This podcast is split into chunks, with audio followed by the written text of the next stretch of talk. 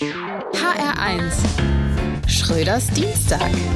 Keine Nachricht, gute Nachricht, so sagt ein altes Sprichwort. Und sollte es zutreffen, dann wird es aus Afghanistan nur noch gute Nachrichten geben, denn zumindest deutsche Journalisten sind bald keine mehr dort. Klar, wenn die deutsche Freiheit nicht mehr am Hindukusch verteidigt wird, dann muss auch die deutsche Pressefreiheit nicht mehr am Hindukusch verteidigt werden.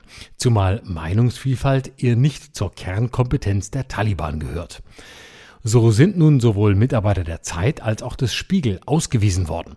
Horst Seehofer überlegt schon, seinen nächsten Geburtstag vorzuziehen, um dann 73 Journalisten feierlich abschieben zu lassen. Zumal es immer deutlicher so aussieht, als arbeite man im Auswärtigen Amt gegen sich selbst.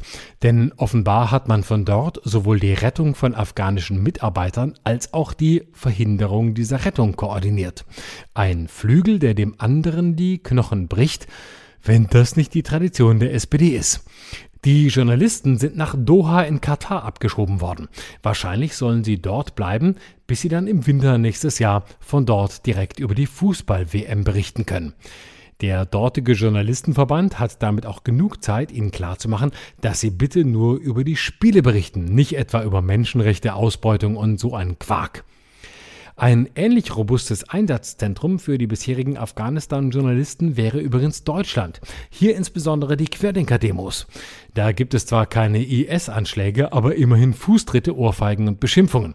Das European Center for Press Freedom zählt die jährlichen Angriffe auf Journalisten in Deutschland. Im Jahr 2020 gab es 69, so viele wie nie zuvor. Mehr als zwei Drittel davon passierten auf Pandemie-Demos. Deutsche Journalisten auf Anordnung deutscher Diplomaten abschieben lassen.